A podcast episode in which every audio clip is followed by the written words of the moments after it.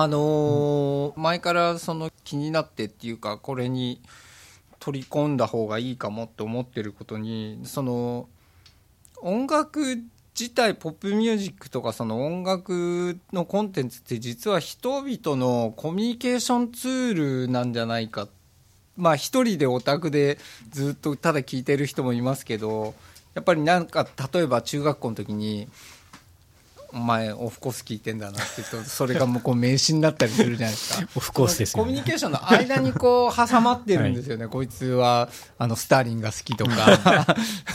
スターリンね、うん入りましたよいろいね。ろあるじゃないですか。YMO がそれこそ好きとか、でそれがなんかコミュニケーションのその間に挟まっててそのそのツールの一個としてああるような気がしていて。共通言語にね。はい。で今あのー、Spotify とかなんとかって、これ良かったよとか、これおすすめとか、まあ確かに誰かのプレイリストとかはあるんですけど、ここのこういうとこが良かったとか、そういうことがひょっとしたらできた方がいいのかなって、それをなんかやってるとこってないような気がするんですよ。要は、まあツイッターとか、フェイスブックとかあって、そそういうことを、それで、このレコード好きとか、これが再発されますよとか、や、あの、話してる人もいるんですけども、なんかその音楽に特化した形でそれが行われてる場所ってなんかないような気がするんですよね。うん、ないな。例えばここのこのあのドラム実はこここだこの曲だけ違うとか、うんうん。あのセットが違うとかどこのスタジオで実は撮られててこあの何だったとかそういうエピソードをこうくっつけるそのコミュニケーションみたいなのうんうんが、その音楽と合体してるものってなんかないような気がするんです。僕なんか Spotify とかでそれあるのかなと思って探してみたらまあそういうものはあんまりなさそうな割と無機的なプレイリストの共有みたいなことで終始してますね。ん、なんかそれがひょっとしたら、まあ、そのアプリケーションに、中に取り込められてたの方がいいのかどうかは分かんないんですけど、その音楽がコミュニケーションツールであるっていうの役割を果たしてるっていうことはちょっと、まあ、あの気になってはいたんですけど、 Discogs だからもうあれですよね、ごめんなさい、SNS がもう前提になっちゃってからのサービスですよね、Spotify とかってそうですね。そういう意味ではね。からで、まあ、今、 Discogs の話、ちょっと伺はいはい、ってます Discogs なんかは、はい。そのえっとディスクにかんディスクというかそのアルバムに対する、はい。そのあらゆる情報を集積できる場所として定義されているので、はい。なんか、まあ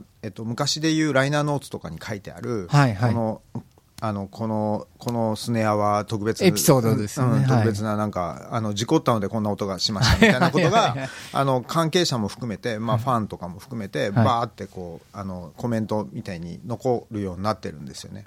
でもそのディスコグはその辺歩いてる人は知らないわけですよ、はい、知らないですよね。ですまあ、ジャケットの話とつながるんですけどジャケットしかあの Spotify では見れないし、はい、Apple Music でも見れないってはい。いう状況、こあのこの前話した状況の中で、はい、あのえっと、必ずそのなんか解説とか書いてあったものがおざなりになった結果そういう共通言語のその元ネタが失われたということになるんですよね。なので、えっとまあ、そういう意味でもそのジャケット以外の,、はい。そのアルバムっていうものがはい。昔、そのコンポーネントとして CD のディスク以外にも、はい。そのえージャえージャケット画像それから裏ジャケットそれからその、えっとまあ、日本語版だったら日本語で解説がついているなんかテキストみたいなものがはい。一体になったものだったはずなんですけど、はい。でそれ解雇趣味ではなくて、はい、音楽の実用性というか音楽のコミュニケーションツールとしてのはいその実用性を考えると、はい絶対に必要だったものが実は失われてるっていうはい状況にはい。びっくりしますよね。なんか例えばね、あのーまあ、よく有名な話ですけど、あの XTC のあのスカイラーキングっていうアルバムがあって、あのーえっ、と、誰でしたっけ？トットラングレンの。トットラングレンのプロデュースなんですけど、あれはまあ、ひ非常にそのいい、良いアルバムとして世の中的には評価されてるんですけど、なんか音が変だぞっていう話が一部であって、ん。あれ逆走なんじゃねえかっていう、あの論争があって、で、トットラングレンは逆走じゃねえよって言ってるし、アンディ・パトリッチは、いや、やっぱりなんか何かがおかしいって言ってて、それ未だにやっってるじゃないですか。だから逆走直しバージョンとかも出ましたもんね。そうなんですよ、はい。だからそういうのをなんかこう話したりとか、あとはなんか聞こえにくい例えばなんか YMO の BGM に「カムフラージュ」って曲があるんですけど、途中で何言ってるか分かんない「うわかんないですね。にゃうにゃ」っていう声があって、あそこなんて言ってんだとかそういうのをなんかあのーこう話せたりちょっと何かかけたりとかあの人がそのレコードに対してどう思ってるかとかっていうのって意外と気になったりとか僕作ってるからかもしれないけど、うんうんどう思われてんだろうなこのアルバムってどういう評価なんだろうなとかっていうのって結構見たいなって思ったりするんですよ。あのそれは別にそのじ音楽ジャーナリストじゃなくても、はい。なんかあの地方の一中学生がどういうふうに聞いてるかとか、そういうのもなんか見たい感じがするんですけど今のサブスクとかには、やっぱりそういう機能はないなっていうふうに思うんですよ。もちろんだからそのツイッターとかフェイスブックとかそのインスタとかでこのアルバム好きってずっとな何十年も聴いてますとか、そういうのもちろんあるんですけどでもまあそれはその日常の中の音楽であってその音楽の中のそれではないと思うんでまあそれがなんかあんまりその複雑にならないでそういうことができるのであればそれはあってもいいのかなっていうふうに思うんですけど。思い出したんですけど、それってレコミュニの最初のコンセプトにめちゃくちゃ近くないですか、竹中さん？そうですね。ちょっえと解説してください。知らないレコミュニ。知らない2004年に、おうん。今僕は一昨日やってますけど、はいはい。一昨日っていうサービスは、はい。あのえーレコミニっていう名前で始まったんですね。一番最初ですね。は、はい。いで、まあ、レコミニのレコとココミュニケーションっていうのを合わせたその造語だったんですけども、はい。あのまあシステム的には当時初めて SNS というものが広がり始めて、はい。で一番最初は Orkut っていうその Google にいた OCAT さんがはい。似たようなものを作っあ似たようなものっていうかそのオリジナルの OCAT っていうサービスを作って、はい。でそれが、えっと、日本語でもいけるんじゃないかってことで mixi だったり GREE みたいに広がっていってはい。でもやっぱり音楽のコミュニケーションってやっぱりなんていうかあの狭いというかあの専門性が高いというか、はいそうですね。あのあとコミュニティが小さいというか、うん。そで mixi でもその盛り上がるようなものは芸能人ネタだったりスポーツだったりとかってあったんですけど、はい。はいあと本とか、はい。あとはあれですね今でいうあの LGBT みたいなものはものすごい盛り上がったんですけど、はい。音楽ってほとんど盛り上がらなかったんですよ。はい。でこれ足りないなと思ったのとあと、はい。あのさっきのマリンさんのあの言葉にもあったようにあの専門性を持ったあのちゃんとした場所があればそこではあの安心して話せるってのはあるじゃないですか、はい。それを目指して作ったのがあのレコミニだったんですよね。じゃあそれそれ、はその考え方もなんかあ入っててもいいんじゃないかなって僕は思うんですよね。それまあどういうふうに入れるかっていうのはまあこれからだとしても、はい。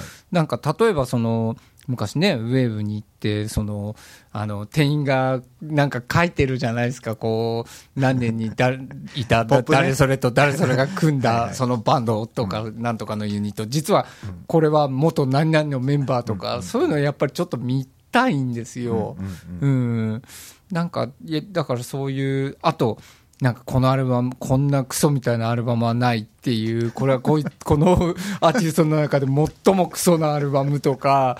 いやそれもそういうのも含めてなんかあの見たい感じがしていてなんか今それをなんか見たり話せたりする場所とかが全然こうなくなっまあなんかアマゾンのレビューとかそういうのもあるんですけどなんか別にすごい盛り上がってるわけでもなくあのもうちょっとだからその音楽っていうポップミュージックっていうカルチャーの中でそういう話ができる場所があってもいいんだけど結局今のサブスクの中にはそれはうんなないいなっですね。ていうふうには思うんですよね。あと重要な観点として、はい。あのまあ、SNS あるのはあってでこのアルバム好きですみたいなことがあの書かれたりしますよね、ではい。結構な量あると思うんですけど、はい。あのそういうコミュニケーションには2つあると僕は思っていて、はい。持論なんですけど、はい。えっとえーまあ、タワレコのポップとかウェーブのポップみたいなものって、はい。えっとこれは激推しとか、はい。それからその捨て曲なしとか,、はい。はいかか書いてあるじゃないですか、はい。で客観的な情報も書いてあるわけですよ、はい。なんかススティーリー・ダンがその参加してますみたいな、はいはいはい。そういうのがあってで、はい。そういうあのファクト情報を積み重ねた結果、はい。個人の中で起こる感情はい。みたいなものっていうのは、はい。音楽の感動そのものなんですけど、はい。S、今の SNS に出てくるものって、はい。その客観情報じゃなくて、はい。そのいろんなコンパイルされて音楽聴いて、はい。俺は感動したっていう、はい。俺情報しか出てきあてないんですよ。そうですね。俺情報だけですね。俺情報いらないんですよ実は。そうですか、そううん。俺情報もたまにちょっと見たいなと思うんだけど、あの作る側は、まあはい。プログラムもそうなんですけど、はい。あのその反応として、はい。あのきあのいいと思いましたみたいな感想は聞きたいんですけど、はい。あのその音楽そのものを、えー、と自分の中ではい。消化するための、はい、なんか事実情報というか、はい。そういうあの材料みたいなものをたくさん整えてもらって、はい。で、えー、とそれが自分の中でどうなったかみたいなことは、はい。一番最後に出てくることなんですよね。そうですね、でも今はそのその材料がないんですよ。ないですね。なないんで、はいできないんですよ。はいはい。だからその今ヒットしてるその夜遊びとかそういうような人たちの音楽がはいどういうふうにどんな情報ででどんなコミュニケーションの中であの若者の中でこう広がってあんなにヒットしてるのかみたいなことっていうのは、うん闇の中なんですよね。まあそうですね。はい全然わかんない、わかんないですよね。で、えっと、めっちゃいいみたいな、はいなんかそういう、そういうのしか出てきてないっていうのが今の音楽情報なんですよ。すねやばいんですよ、だから。そうですね。はい、だからえちょっとしたことで、うんあのちょっとした関係者とか、いちょっとした制作者とか、あとはまあその、えっとえーその背景を知っている人なんかが、はいそういう材料をポンと提供してくれることで、うんその音楽の聴き方とか聞こえ方がガラッと変わる可能性があって、うんそれは音楽の醍醐味の一つだと僕は思そうなんうんですよね。ですよね。だからそういうことをやっていた人たちも、うんなんか居場所がちょっとなくなっちゃってて、もうなんかそういう、せっかくそういうことをいろいろわかるのに、うんうんなんかもうちょっと持ち腐れになっちゃってる感じもちょっとするんですよね。でみんなあのそういう文化というか動きアクションをに、えー慣れていたりはい。価値を知っている人たちってみんなもう高年齢化してしまっていて、はいそうですね。みんなおじいちゃんみたいな、はいはいだからおじいちゃんが何か言っとるわみたいな感じになってるのはすごい危険なんですよ。はい。はい。マリンさんよくご分かると思いますけど、ま、周りの方もね、はい。もちろん我々全員年取っていくわけじゃないですか、す若者がだからそこの部分ではい育つっていう、はいあの素地がないんですよね。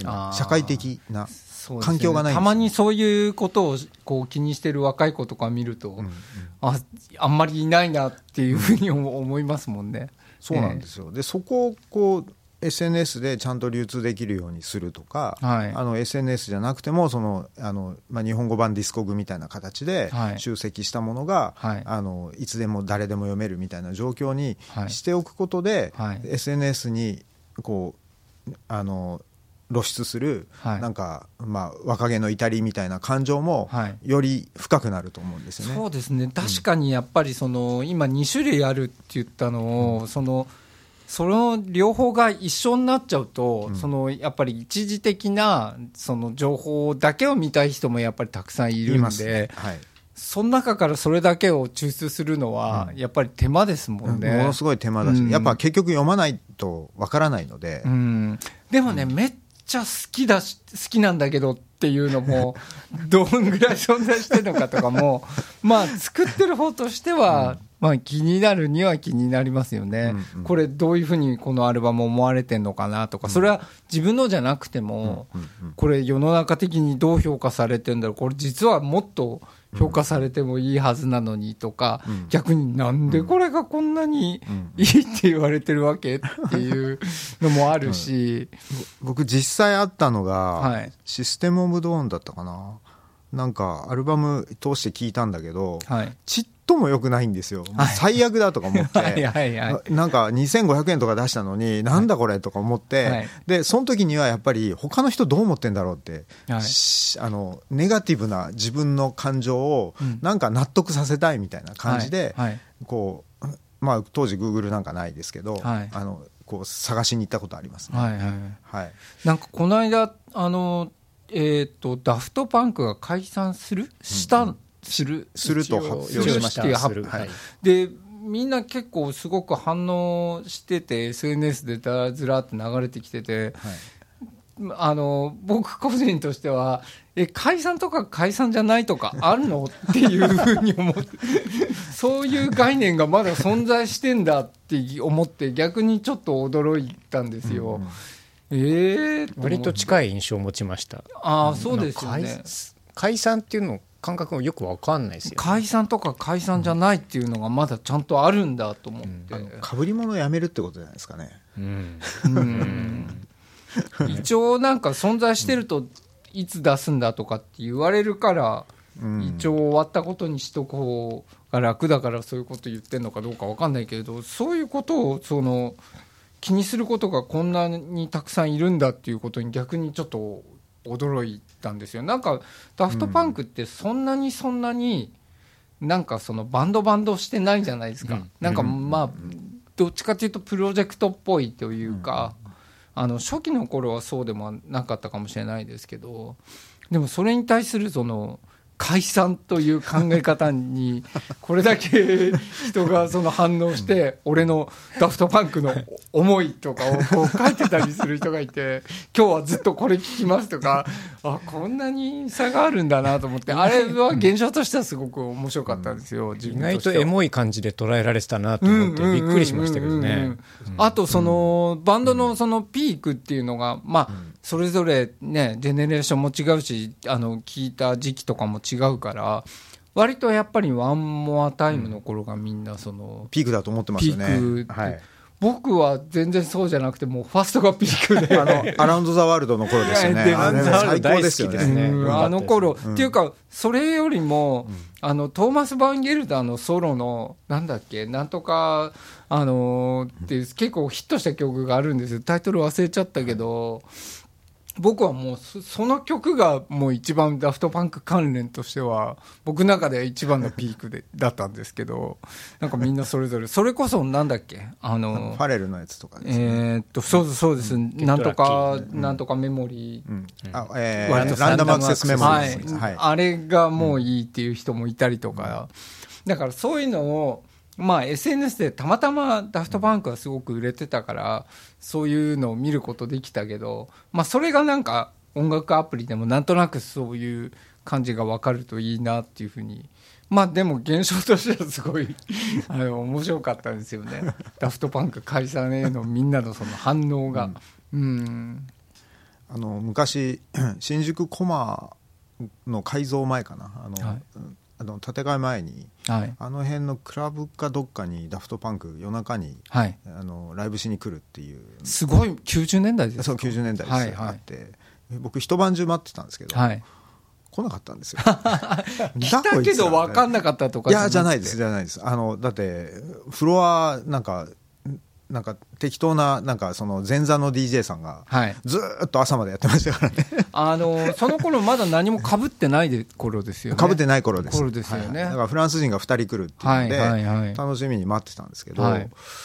来なかったんですよ。だからあこういう人たちなんだって思って、はい。うん、だから僕はその解散みたいなことで、そうエモい反応がみんながあるのがちょっと不思議なんですよね。だ ってあんな人たちだよ不思議なんですよね。顔とかも いや、僕らその古い時代も知ってるから一応顔分かってるけど、はい。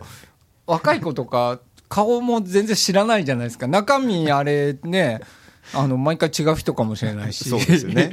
もうわライブだって本人が言ってるかどうかも分かんなかったりするじゃないですか、ああなっちゃうと。はいはい、うん。だからそれになんか熱い思いをその、あのそのん。語ってるのがねすごく面白かったなっていう、うん、うん、まあうまかったですね。おっしゃってたその2種類のコミュニケーションでやっぱそっち見えるのも楽しいってことですよね。そういうエモい反応普通のとか人がえこう思ってる人もいるんだっていう、でもまあそれはさっき言った一時情報っていうよりはそのうん。二次情報なのかなどっちかっていうと、なんかそこら辺のフィルタリングがうまくできればうん。いいんじゃないですか、そういうこう二次情報的な個人の感想的なものをまあフィルタリングできる、まあもしくはそっちだけあの取り出せるとか、うん。ならそうじゃないとなんか両方混ざってきちゃうとめっちゃノイジーやっぱりダメですね。ね。なんかあのちょっと差別っぽくなっちゃうかもしれないけどやっぱりそういうプロフェッショナルみたいな人がいて、この人は一時情報をかけるっていう人がいてもいいのかもしれないですね。要は、あのツイッターでこうバッジがついてるような人がいるじゃないですか、そういうような人がいて、ツイッターでもバッジ出すかどうかみたいなことはものすごい恣意的で、ええ。うん。まあ、そういう意味でツイッター嫌いなんですけど、はい。はい、なんかあれ、あれに近いいものを、ええ。なんか誰か、まあ、公共の機関とかがはい。やればいいと思うんですけどね。はい、はい。でもなんかそういうのに精通してすごく知ってる人っていうのはやっぱりいるわけじゃないですか。だからまあ、あのーまあそうじゃなくても、その一時情報と二次情報はやっぱりその解散に対するエモさは あくまでも個人のその思いっていう、はい。あのどこでどういうふうに結成してどうなってどこにいた誰と誰が組んだバンドっていうのはやっぱりこれは一時情報であってそれはやっぱり分かれてた方がいいですね。と思います、もしかしたらレーベルとか、い。それからそのアーティストの事務所が、はい。あのやるべきことのはい。結構重要な部分だと、ではないかというただね、今ね、レベルとかね、そんな自分たちのバンドのことを全然知らない人とかもいたりするからな、今。うん。そのレーベルのもともとのオリジナルのその根源的な機能を考えると多分その機能本当は本当は必要だとそうんですよね。はい。だから90年代にそのあったそのヨーロッパでいっぱいできたそのインディーズのレーベル、そのテクノとか、はい。まあ、アメリカのヒップホップとかもそうですけど、そういうところはやっぱりそういう感じのレーベルだったと思うんですけど今もうだからもう単純にそのビジネスと管理だけっていうのがあったりするんで、えここいつこのバンドにいたの知らねえよみたいな うん、そう今はなんかそんな感覚だったりもすると思うんですよ。なんか契約で縛って、そのね、あの作るものはすべてそのレベルのものみたいな、はいなんかひどいこといっぱいやりましたよね。はい、うん。まあ、まあまあそのそうなっちゃったからな。うん。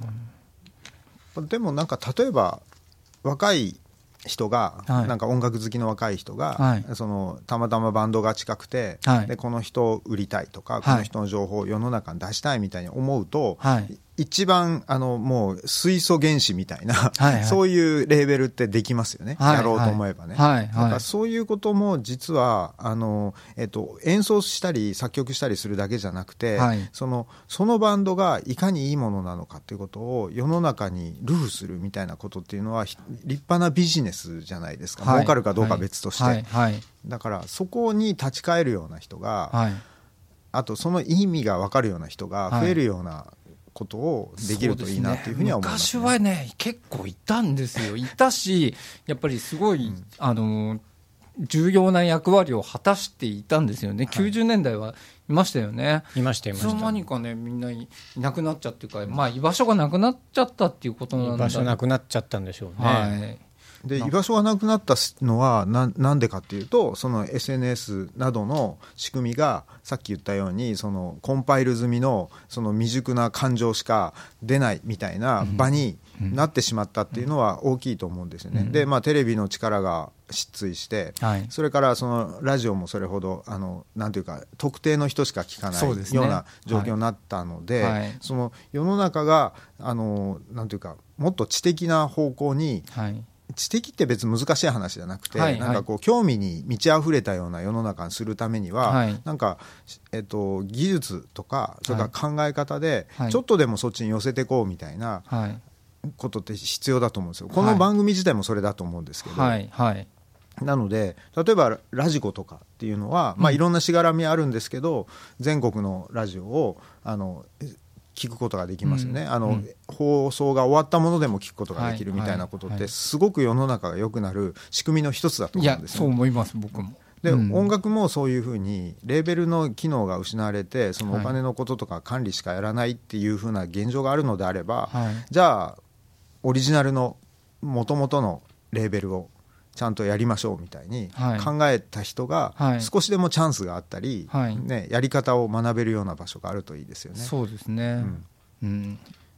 でまあ、僕らはここでは餌箱を再現するということをはい。目指すわけですけど、はい。なんか音楽絡みでそういうことってはい。いっぱい起こせそうな気がするうので、ん、だからまあ最初はその餌箱を、自分の餌箱を取り戻そうだったけど、うん。レコヤみたいなそのコミュニケーション空間を取り戻そうっていうことなのかもしれないかもですね。しれないですねひょっとすると。うん。なんかそのメタな目的としてはそこにそこがあるのかもしれません、はい、昔やっぱりレコ屋に行くと夕方にね渋谷に行くともう絶対人に会うっていう。だ まあ、誰かいましたよね。それで誰かにその これよかったよって教えてもらって、うん。食事行ってあの、誰それのライブ見この間来てたんだけどめちゃ良かったよとか、はそういうのがやっぱりちょっとなくなっうんちゃいましたもんね。うん。でそれは解雇趣味とかじゃなくて、はい。あのい今でもあればすごくいいことだとそうなんです。思うんです。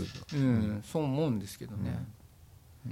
一時期あのえ代官山の蔦屋がそういう場所でした。ああの夜中行くとはい誰かいるってはいはいはいはいはい。はいあの渋谷慶一郎に会うとか。えみたいな感じで。何してんのっていう。なんか昔の雑誌とか置い置いてあって、そうですペラペラ見ながらあのカフェとかでね、はい。あの今の本とかもなんはい。か何の本見てんのかなっていうのは立ち読みしてる後ろからこうそっと覗いたりとかできますからね、それはい。それ楽しいじゃないですか。そうですね。でそういうのがなんかちょっと無機的なそういうそのネット上のやり取りで満足してしまってる人の割合が増えてきたので、はい。うん、もうちょいそうですね何て言えばいいのか分かんないけどなんかエモいやり取りがはいできるような場だったり、システムだったりっていうのはあるといいですよね。そうですね。うん手前味噌の話をすると、はいこの立東ベースって、はい。そういうめっちゃコミュニケーションの場に今うんなっててで何かっていうとレコ屋がまずたくさんある、はい。あと楽器屋がたくさんある。あ楽器屋ありいっぱいありますもんね。あのいろんなミュージシャンいらっしゃるじゃないですか。ミュージシャン同士の場合もあるし、はい。まあ、うちの編集者とかの場合もあるんですけどちょっといいっつってみんなまず一回どっか行っちゃうんですよ。で、なんか買ってなんか買って帰ってきてでみんな何何買ってきたのそれがディスクユニオンの買ってきたレコードだったりすることもあるし、はい。エフェクターだったりすることもあるし、それこそギター買って買っちゃったとか言ってうんでここで見せて見せてみたいな形でもうはいきなりもうダーンというようなはい。まあいい場所だなお茶の水ってね、はい。思ってますね。うん。だからい一時期そのレコ屋がそのなくなりかけた頃にこれどうやったら止められるかなと思った時にやっぱカフェを併設するとはいはいかっていう考えがあればなんとなく残せるのかなとはその時思ってたんですけど。買ったものをはい。人に見せられる、まあ、もしくはそれで一緒に聴ける、はい。まあ、楽器だったら弾ける、はい。みたいな、まあ、も持ってたものとか持ってきたものでもいいんですけども、うんなんかそれを、まあ、あのフィジカルで物理的にやることもだもちろんすごく大事だと思うんですけども、まあ、ウェブ空間でうんそれ的なことがやっぱりできるっていうのも、まあいいいいのかなっていうふうには思いますね。